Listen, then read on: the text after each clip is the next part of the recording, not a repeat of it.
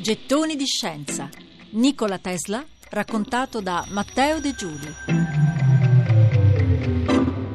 Nel 1932, alla morte di Thomas Edison, il New York Times dedica diverse pagine alla scomparsa del famoso inventore.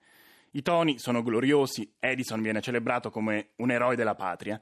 C'è solo una voce contro il coro, è quella di Tesla. Tesla scrive un necrologio dai toni, diciamo, leggermente diversi. Non aveva nessun hobby, dice Tesla di Edison. Non aveva nessun hobby, non si interessava ad alcun genere di divertimento e viveva in totale disprezzo delle più elementari regole di igiene. Ora, come è iniziato tutto questo odio? L'abbiamo iniziato a raccontare nello scorso gettone, inizia quasi 50 anni prima della morte di Edison, inizia quando Edison prima ingaggia il giovane Tesla, chiedendogli di pensare a un modo di rendere più sicura e efficiente la sua rete di distribuzione elettrica, e poi però si rifiuta di pagarlo. Edison si rifiuta di pagare Tesla e si rifiuta quindi anche di adottare la corrente alternata, l'intuizione di Tesla, cioè la corrente che utilizziamo noi oggi in tutto il mondo, un sistema funzionale e sicuro che viene da appunto un'intuizione geniale di Tesla. Edison preferisce continuare a lavorare con la corrente continua, che è la prima versione di rete elettrica, diciamo così, su cui aveva basato il suo impero in costante crescita. E inizia così quella che passa alla storia come la guerra delle correnti, tra corrente alternata e corrente continua, una guerra tra Tesla e Edison, una guerra per il controllo del nuovo mondo elettrico a fine Ottocento. Tesla all'inizio perde, e di molto. Abbandonato da Edison, non trova i fondi per finanziare la sua visione. Edison invece continua a fare soldi. Lui si ritrova Tesla per strada a fare qualche lavoro di fortuna, l'operaio, il carpentiere, e va avanti così almeno per un anno. Poi arriva George Westinghouse, industriale di Pittsburgh, imprenditore, rivale di Edison. Decide Westinghouse, lui sì, di puntare su Tesla e ne acquista i brevetti di motore a induzione, a corrente alternata. Le cose iniziano a cambiare.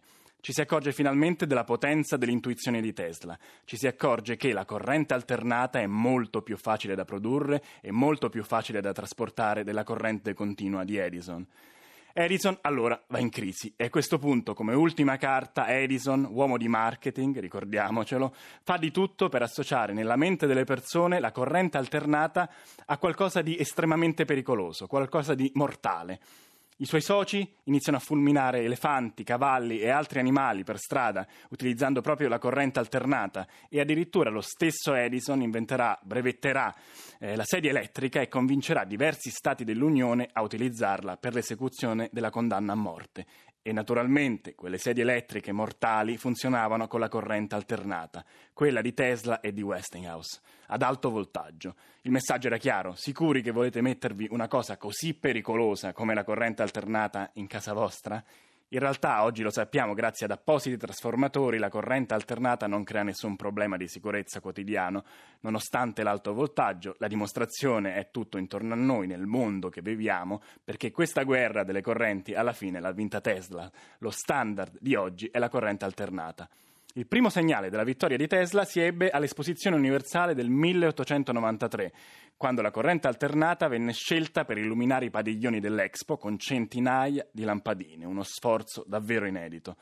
Ed è questo l'inizio, finalmente, della popolarità e delle celebrazioni del genio di Nikola Tesla, che divenne famoso dopo anni di difficoltà e che però da quel momento in poi alternerà invenzioni geniali a idee infruttuose e veri e propri fallimenti, come racconteremo dal prossimo gettone.